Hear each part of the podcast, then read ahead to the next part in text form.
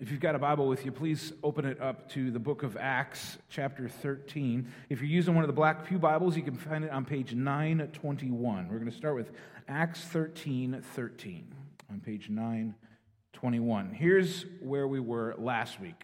Last week we did the first 12 verses of Acts chapter 13. It was a relatively small chunk. Some of you wish it was even smaller than it was. But we spent time going through that looking at how Paul and Barnabas were sent off on the first missionary journey. Paul would make multiple missionary journeys throughout the book of Acts. This is the first one. It's the shortest one, both in distance and in time, but he's just getting warmed up for the bigger missionary journeys. He started the journey with the name Saul, his Hebrew name, and then we saw how he transitioned to his Greek Roman name of Paul partway through. And basically, for the rest of the book of Acts and for the rest of Paul's life, we will know him as Paul, his Roman name. We saw how Saul, Paul, and Barnabas took with them a young man named John Mark. And today we're going to see how John Mark is going to cut and run pretty early in the mission. Last week, we saw how they left Antioch in Syria, which is kind of in the armpit of the Mediterranean there. And uh, Antioch, as it is today, was an important city back then. There was a young but very vibrant Christian church, only a few years old, but they were growing in Christ, maturing, and now sending out missionaries. They sent out Saul and Barnabas and John Mark. They traveled to the island of Cyprus, landing on the east coast, and then spent days, maybe weeks, maybe even months going from town to town on the way across, preaching the good news, what we call the gospel of Jesus Christ, making disciples and planting churches. They got to the west coast in the city of Paphos. They met the governor of the island there, a guy named Sergius Paulus. So his middle name is the same as Paul's first name. And they, after they had to dramatically confront a false prophet, a magician there, Paul shared the gospel with Sergius Paulus. And we were told last week that Sergius Paulus believed. He came to faith in Christ because, these are Luke's words in the book of Acts, because he was astonished at the teachings of Jesus. Such good news for us. Well, today we're going to attempt to make it through the rest of chapter 13, which is really pretty long. It's 39 verses, so I hope you ate a good breakfast this morning. We're actually going to go through it much faster than we normally do at a more surface level. As we go through it, I want you guys to keep in mind the, the framework, the, the frame around this is the idea of the sovereignty of God. That throughout this story here in the second part of Acts 13, we see God as the ruler, as the authority, as the boss over all creation. That He's not taking orders, He's not, he's not at the mercy of us and our decisions, but that He is the sovereign Lord over everything. So let's, let's read through this now, a little bit at a time. Acts 13 13. So this is after they've planted the church there on the west part of Cyprus. Now, Paul and his companions set sail from Paphos and came to Perga in Pamphylia, and John left them and returned to Jerusalem. Now, there's a, a shift here. Up until this point, it's always been Barnabas and Saul. Now it's Paul and his companions. This is the sovereign hand of God already evident in our first verse today. God is transforming Paul, raising him up as the premier missionary and church planter of the Christian church. Yet Barnabas is still there. He's still being encouraging. He's still working with Paul, but Paul is now the one named. This was ordained from before time. Before the creation of the world, God chose this guy, Saul, who was a self declared enemy of God and he would transform him into a great champion for the cause of Christ. And here is that change taking place right now. We're also told that this guy that they brought with him, this young guy, John Mark, that he left them and he returned to Jerusalem. We're not told why. We don't know if he was scared. We don't know if he was homesick. We don't know if he just missed his mama and wanted to go back. But this would become a point of contention later. In a few weeks, you guys are going to get to Acts 15. And I think Kurt's going to be preaching at that point. And in it, you're going to see how when Paul and Barnabas are ready to head out on a new mission, Barnabas is like, come on, let's take John Mark with us. And Paul's like, eh, he couldn't handle it last time. He, he chickened out on us. He left us, and I can't trust him. And what that did is it led to a split in relationship between Paul and Barnabas. And Paul went one way, and Barnabas went another way. Paul took Silas, Barnabas took John Mark. Now, they didn't split hating each other or viewing each other as enemies, they split as brothers who could not agree but would go off on mission in different directions, but still mission together. There's an amazing understory of God's grace and mercy in that. Because you know from our discussion last week that this guy who left and caused this split in the mission, John Mark, is the Mark who wrote the book of Mark in the New Testament. And so, as a young guy, he couldn't handle it and he abandoned the mission and then he caused this relational distress. But God redeemed him, God had mercy and grace on him, God matured him. And as an adult, Mark is used by God. The Holy Spirit works through him to write for us the Gospel of Mark. Have you ever failed? Have you abandoned your mission? Have you abandoned your brothers and sisters in Christ when they needed you? God can still use you. He's not going to have you write something like the Gospel of Mark, but he can still use you in amazing ways. We see how God is working in Paul and eventually in John Mark, preparing them for the works that they have to do. We see God's sovereign will working out through human choices. Mark said, I can't handle it. I'm out of here but God sovereignly building them up for their future works. If you remember from our study in Ephesians, the last verse that we memorized together last summer was Ephesians 2:10, where Paul himself says, "For we are his workmanship, that means God is making us, created in Christ Jesus for good works, which God prepared beforehand that we should walk in them."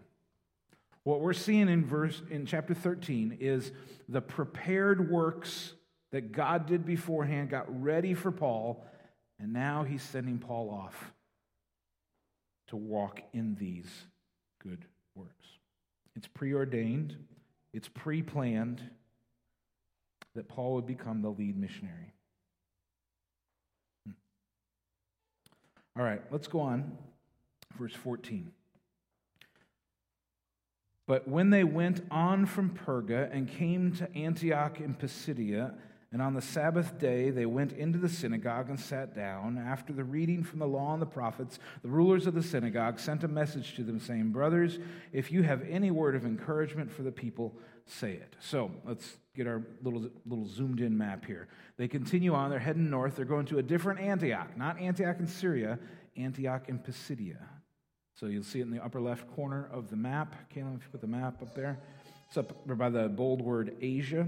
That's not what we normally think of as Asia. That would be what we would call Asia Minor today. They are in what is Turkey today at this point. They've gone to this new city here.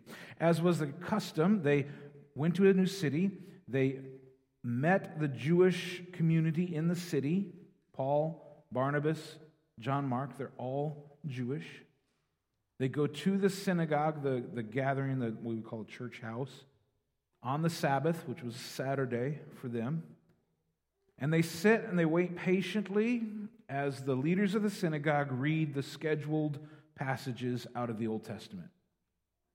And then one of the leaders turns to these guests that he does not know, and he essentially hands them the microphone and says, Brothers, we know you're Jewish. We know you're from somewhere else in the Mediterranean region. Do you have any encouragement that you would like to share with us, the people of God? And Paul, I, could, I can just see the look on his face like, You asked for it, right? Have I got a message for you guys This is the open door for Paul to stand up and declare the good news, the gospel of Jesus. Verse 16.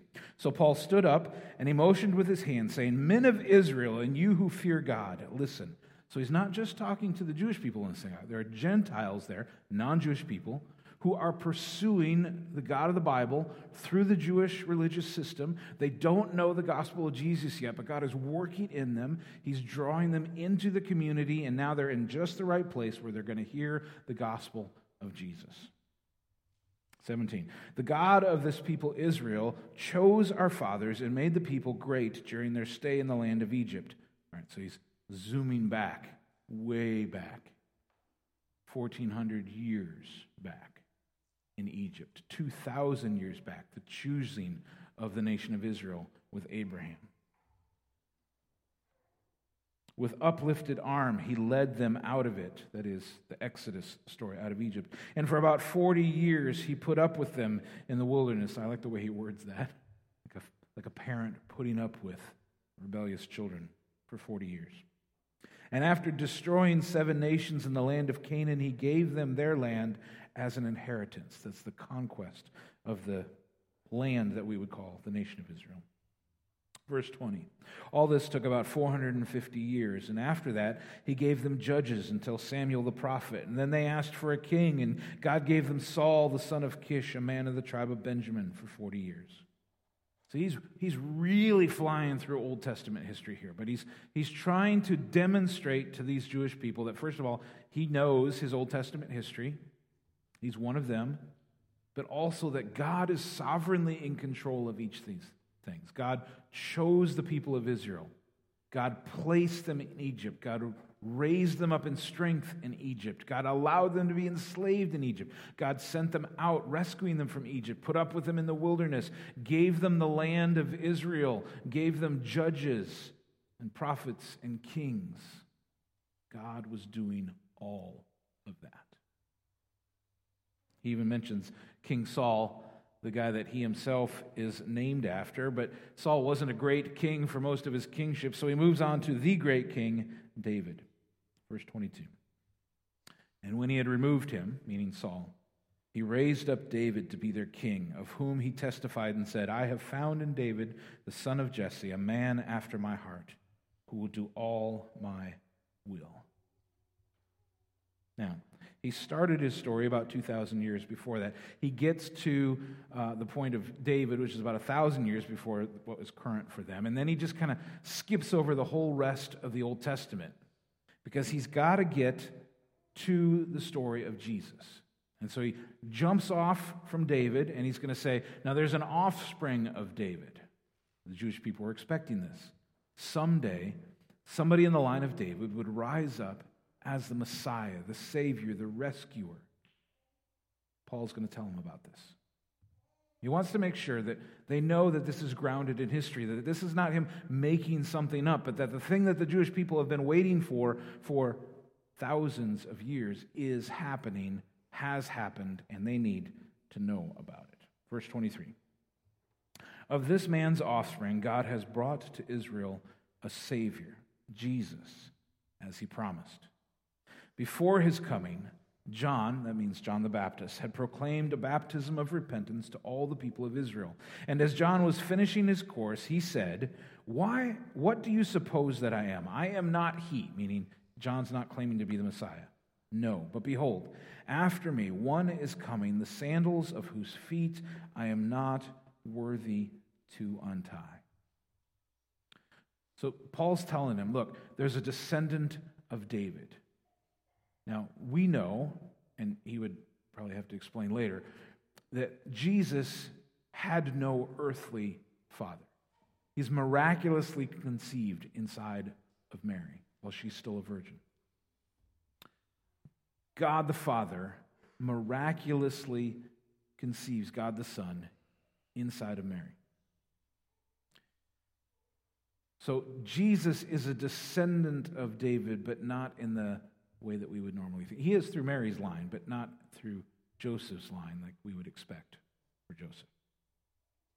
He says, This guy named John the Baptist, was doing his thing. They probably knew all about John the Baptist. He was super famous. Many of them probably had been baptized by John the Baptist while John was doing his ministry at the Jordan River, and they would make a pilgrimage to Jerusalem for a big feast day or festival. They probably have met and even been baptized by John the Baptist years before.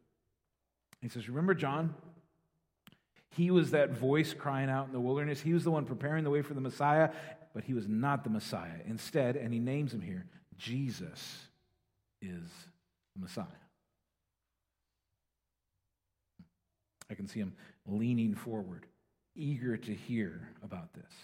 Maybe they've heard rumors about Jesus. Maybe they've even heard rumors about Paul and Barnabas, but they need to hear more. Verse 26 Brothers, sons of the family of Abraham, and those among you who fear God, meaning the Gentiles there too.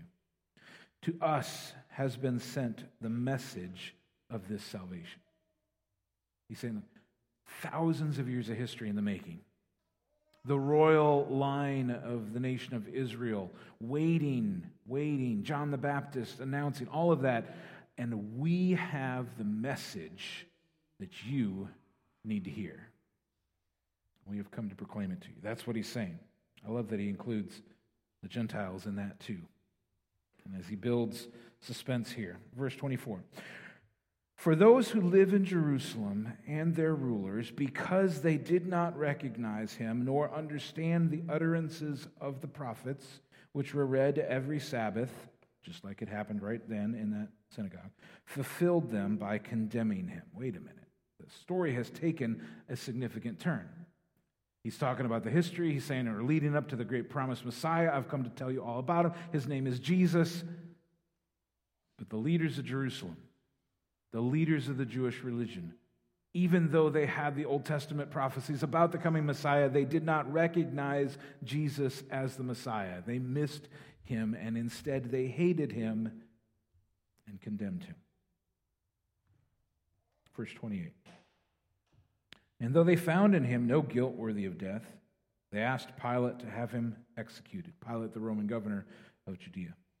And when they had carried out all that was written of him, meaning prophesied from way before their days, they took him down from the tree and laid him in a tomb. Now, the thing that really strikes me about the way that Paul tells this story is that this is the hinge point in history. This is the death of the Messiah, where Jesus takes on himself all of our sin, our shame, our guilt. It is that moment that makes it possible for us to be forgiven and saved and reconciled to God. The death of Jesus is the moment in history. And yet, Paul seems to fly right over it. The Messiah came, he wasn't recognized, he was wrongfully condemned, he was killed and he was buried.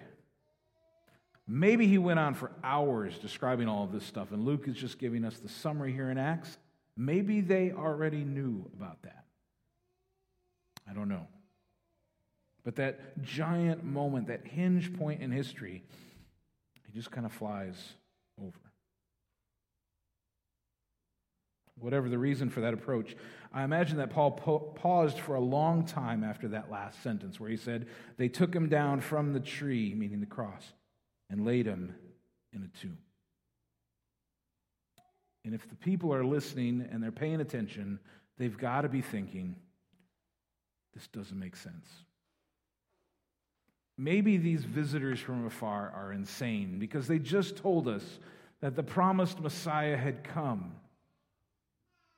And yet they told us that he was killed on a Roman cross and laid in a tomb. This, this is not the story that we expected.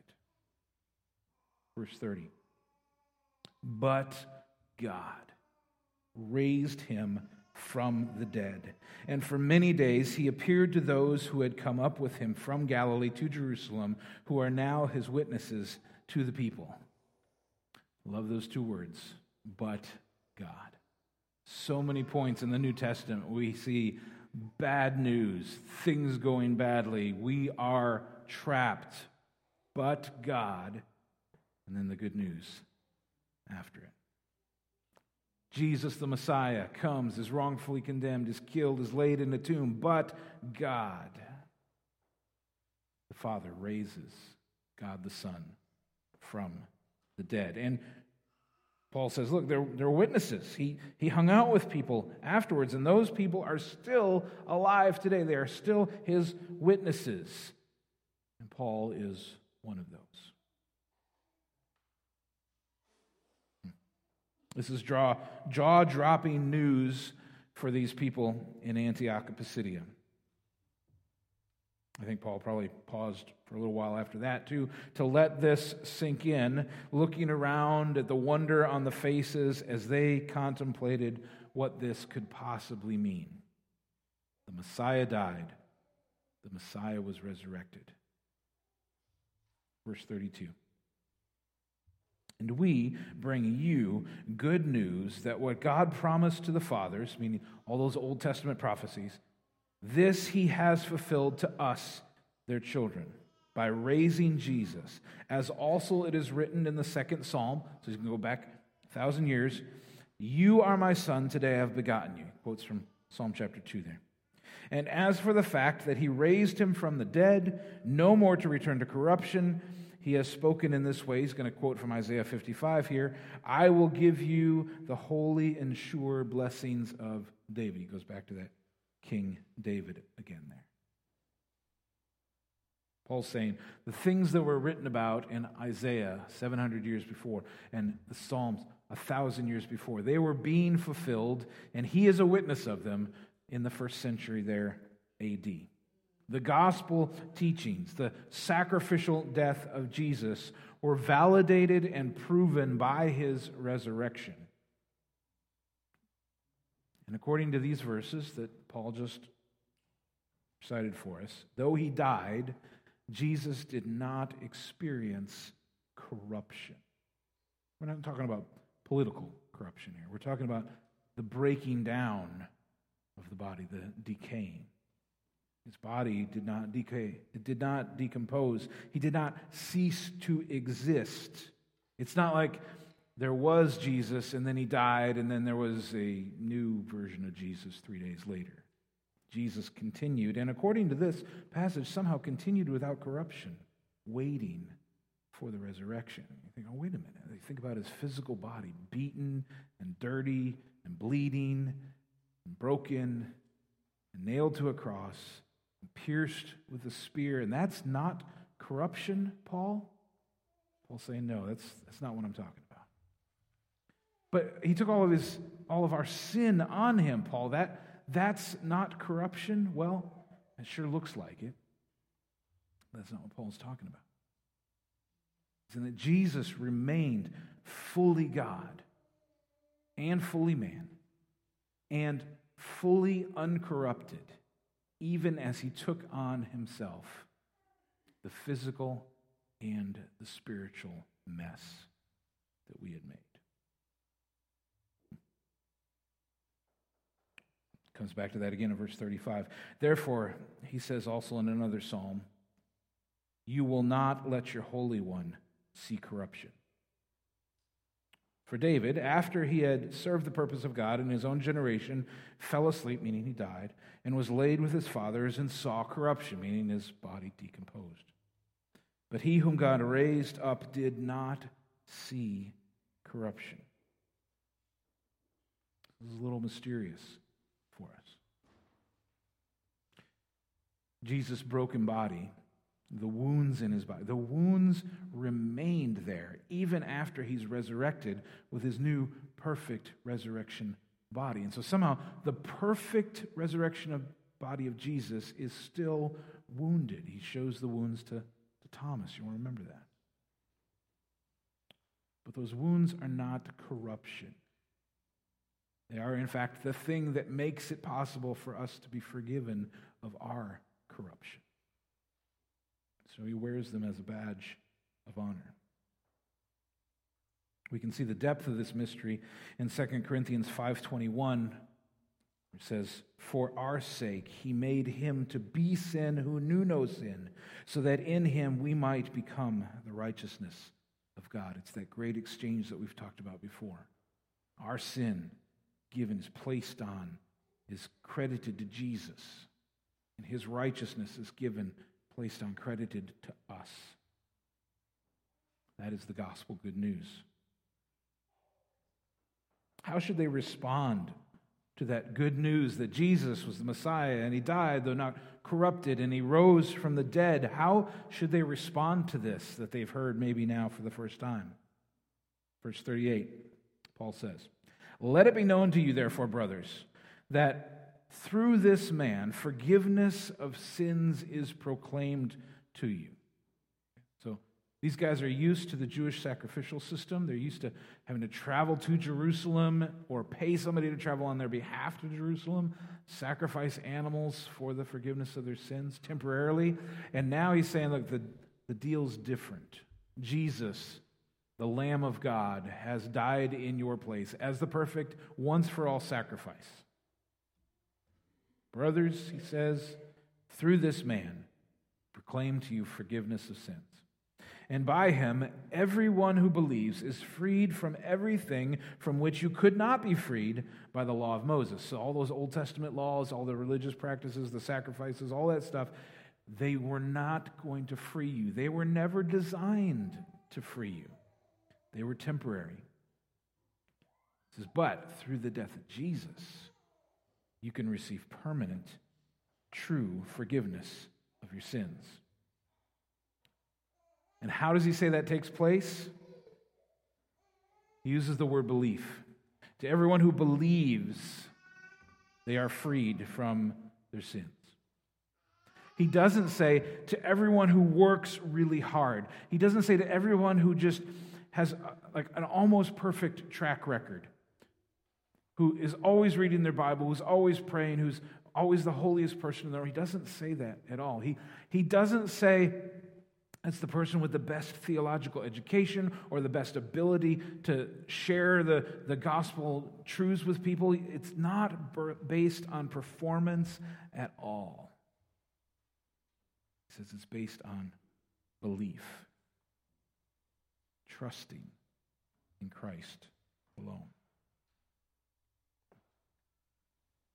If you do not trust in Christ alone, you are still lost. Amazingly, Paul proclaims the invitation to believe, to trust here. Verse 40 Beware, therefore, lest what is said in the prophets, again back to the Old Testament, should come about. Here's the quote Look, you scoffers, be astounded and perish. This, is a warning. He's saying, Look, I'm proclaiming to you guys the truth. Do not scoff at it or it will result in your death, spiritual death. For, for I am doing a work in your days, a work that you will not believe, even if one tells it to you. Paul's saying, don't be like the guys that the prophet is prophesying about here in the Old Testament. Don't be filled with unbelief. Don't reject this good news. Verse 42. Here's how they respond as they went out, as they left that meeting at the synagogue, the people begged that these things might be told to them the next Sabbath. And after the meeting of the synagogue broke up, many Jews and devout converts to Judaism, again including the, the Gentiles, followed Paul and Barnabas, who, as they spoke with him, urged with, spoke with them, urged them to continue in the grace of God. This is amazing to me. These guys were so ready, so eager to hear the gospel, that as Paul proclaims it and even ends it with a warning, their response is, Please tell us more. Their hearts recognize these are the words of eternal life. This man has been sent by God to us to tell us the things that we need to know. And their hearts respond with belief. They don't know the whole story yet. They don't understand everything yet, but they're like, we believe this.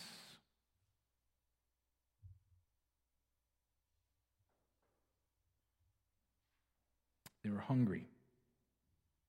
They were desperate. They were eager. I gotta admit, it makes me a little jealous sometimes to think about the way that Paul's received in a place like this. A lot of times in my years of ministry, and I'm 26 years into ministry, I think now, a lot of times in my years of ministry, in lots of different locations, lots of groups of people, I have felt like I'm always paddling upstream. Like, I have what you need to hear. Let me explain to you what's in the Bible. And a lot of times people re- respond with indifference or, yeah, it's, it's pretty good news, but I got other things to do. And yet these people are like, please tell us more. We need to hear this. We'll be here next Saturday. We'll bring all of our buddies. We'll bring lunch so we can stay longer. Please, we need to hear what you have to say. Hmm. Oh, that each heart and mind here today would respond to the gospel message with such eagerness. Verse 44. The next Sabbath, almost the whole city gathered to hear the word of the Lord. This, this is amazing. But when the Jews saw the crowds, they were filled with jealousy and began to contradict what was spoken by Paul, reviling him. So, revile means to, to criticize in an abusive, angry, insulting manner, screaming at somebody to attack them publicly. Now, when Luke is writing this for us, when he says the Jews saw the crowd and they were jealous and they contradicted him, he doesn't mean all of them. He means some of the leaders.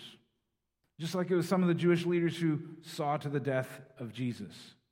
Throughout the rest of the book of Acts, as the gospel spreads around the Mediterranean, some of the leaders of the chosen nation of God are going to work again and again and again to silence the messengers of the gospel. It's one of those ironic twists of the story of Acts, really, of the story of the world. God chooses the nation of Israel. He is faithful to the nation of Israel, He works through the nation of Israel. And then at this key moment in history, the leaders, the religious leaders of the nation of Israel, reject and work against their Savior. We don't know how they stirred everybody up, how they got everybody angry, but they sure made a mess here. Verse 46. Paul and Barnabas spoke out boldly, saying, It was necessary that the word of God be spoken first to you, speaking to the troublemakers. Since you thrust it aside and judge yourselves unworthy of eternal life, like you asked for this, guys, behold, we are turning to the Gentiles.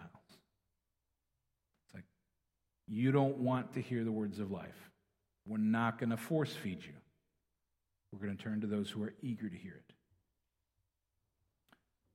We see this over and over again in the book of Acts. Paul on his missionary journeys goes to a new place. He seeks out the Jewish people. He shares the gospel with them, and most of the time, they end up rejecting it. He goes to the Gentile people, and they accept it.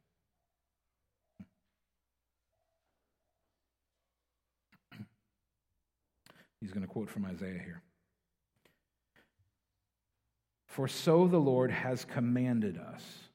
God spoke it 700 years ago, and somehow it's a command to us today, saying, I have made you a light for the Gentiles, that you may bring salvation to the ends of the earth. So Paul's not saying, Look, we came to you guys, but you don't want it, and so we have to go to the Gentiles. He's saying, No, our mission is to the Gentiles, and we're letting you guys in as part of it.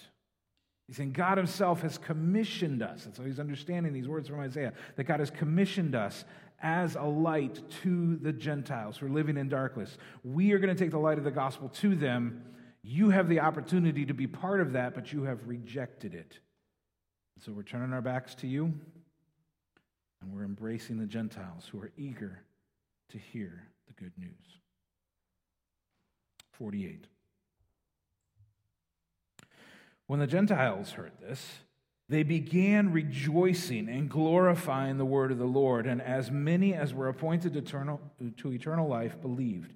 And the word of the Lord was spreading through the whole region. So, this is great news for the Gentile folks who've always been on the outside. Even if they're a convert to Judaism, they're not like a purebred, they're second class citizens. And yet here they are welcomed into the kingdom of God, fully children of God, adopted by the King of the universe. God loved them. God made a way for them to be forgiven, to be washed clean, even though they were outside of his earthly chosen family of Israel. This is amazing good news. They're super excited about it. And of course, the good news spreads all over the region, which caused more trouble. Verse 50. But the Jews incited the devout women of high standing and the leading men of the city. They stirred up persecution against Paul and Barnabas and drove them out of their district. Can you imagine living your life in such a way that the social circle that you've been part of, whether it's work or school or a, town, whatever, they decide that they must drive you out of the county. You're no longer welcome in Darke County. Physically driven out. That's what, that's what happened here to these guys. And God allowed their enemies, his enemies, to do this. He could have stopped it, right? He could have just struck them dead or mute or something. And yet, in his sovereignty, in his lordship, God holds his hand back and allows these enemies of the gospel to chase the messengers of the gospel out of the region.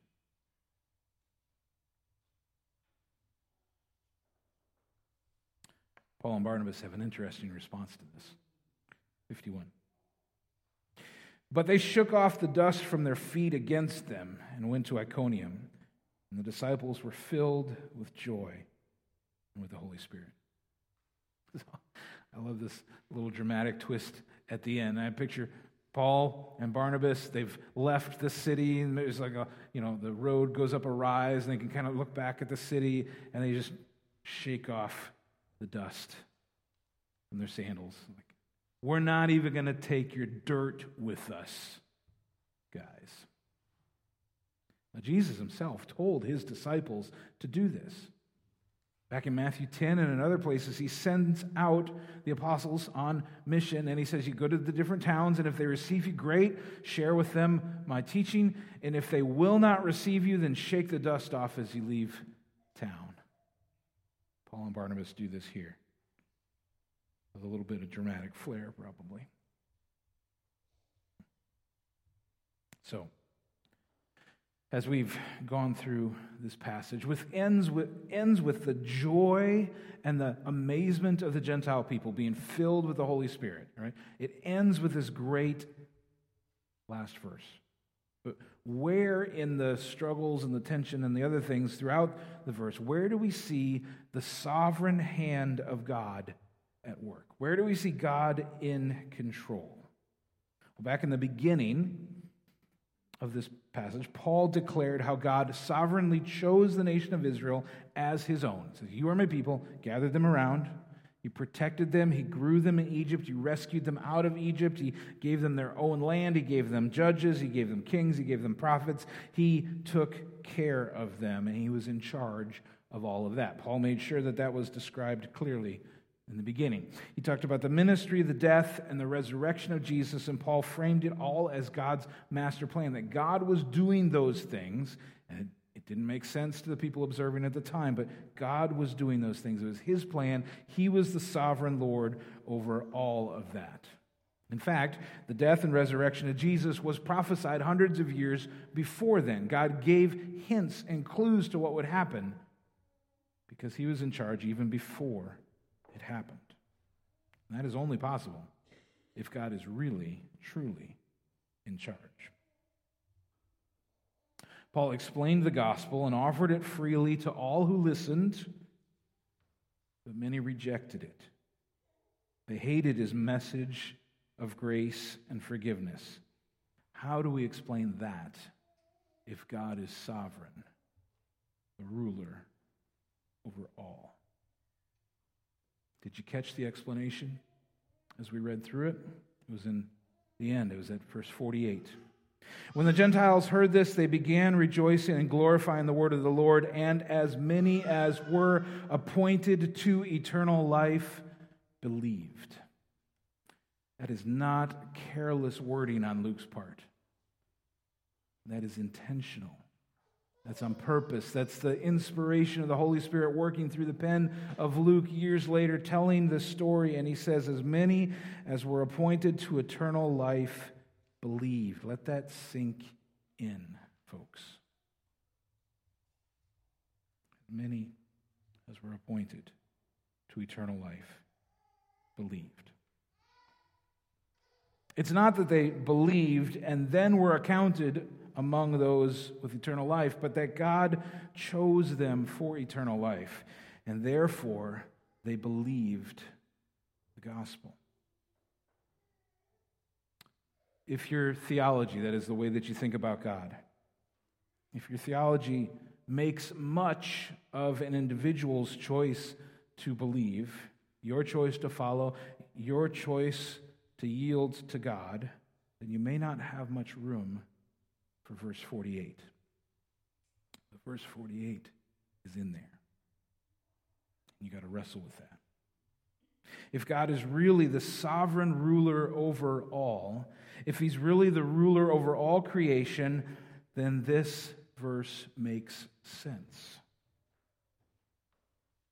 If you here today have been saved by God, it is because God has chosen you and called you to repent and believe. If you're here today and you are feeling this tug inside of you that you cannot explain, perhaps that is the sovereign call of God on your life even today. Perhaps the ruler of the universe is tugging at your heart, saying, I choose you. I love you. Turn from your sins. Trust in me. You are mine. To wrap things up, I'd like to take us back to Ephesians chapter 1, the first song that we sang today, to the praise of your glory. Come praise and glorify, is word for word out of Ephesians 1. And Ephesians 1 makes the case better than most chapters in the Bible, for the sovereign will of the Lord. So in Ephesians chapter 1, verses 4 and 5, we read this. It's on page 976.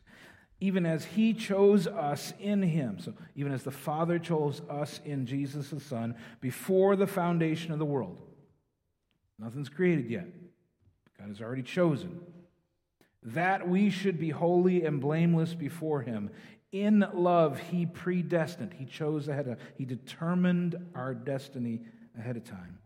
He predestined us for adoption to himself as sons through Jesus Christ according to the purpose of his will. Now, if you got independent spirit, you think, man, it's, you know, it's, it's all about my choice, then this is offensive. I understand this, but let me encourage you. True freedom the only way for true spiritual freedom, for true rest spiritually, is if you can rest in the sovereign hands of God. If you're going to try to be sovereign and insist that it's all about you and your choices, you're never going to find rest. You're never going to find, freedom.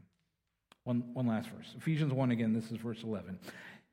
In him, in Christ, we have obtained an inheritance having been predestined according to the purpose of Him who works all things according to the counsel of His will.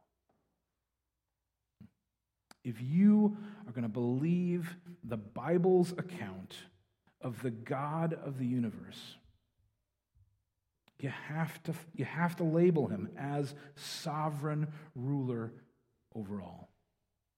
Even if you only had this verse, Him who works all things, even the things that we think we're in charge of, all things according to the counsel of His will.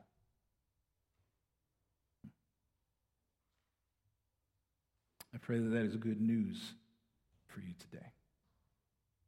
Let's pray.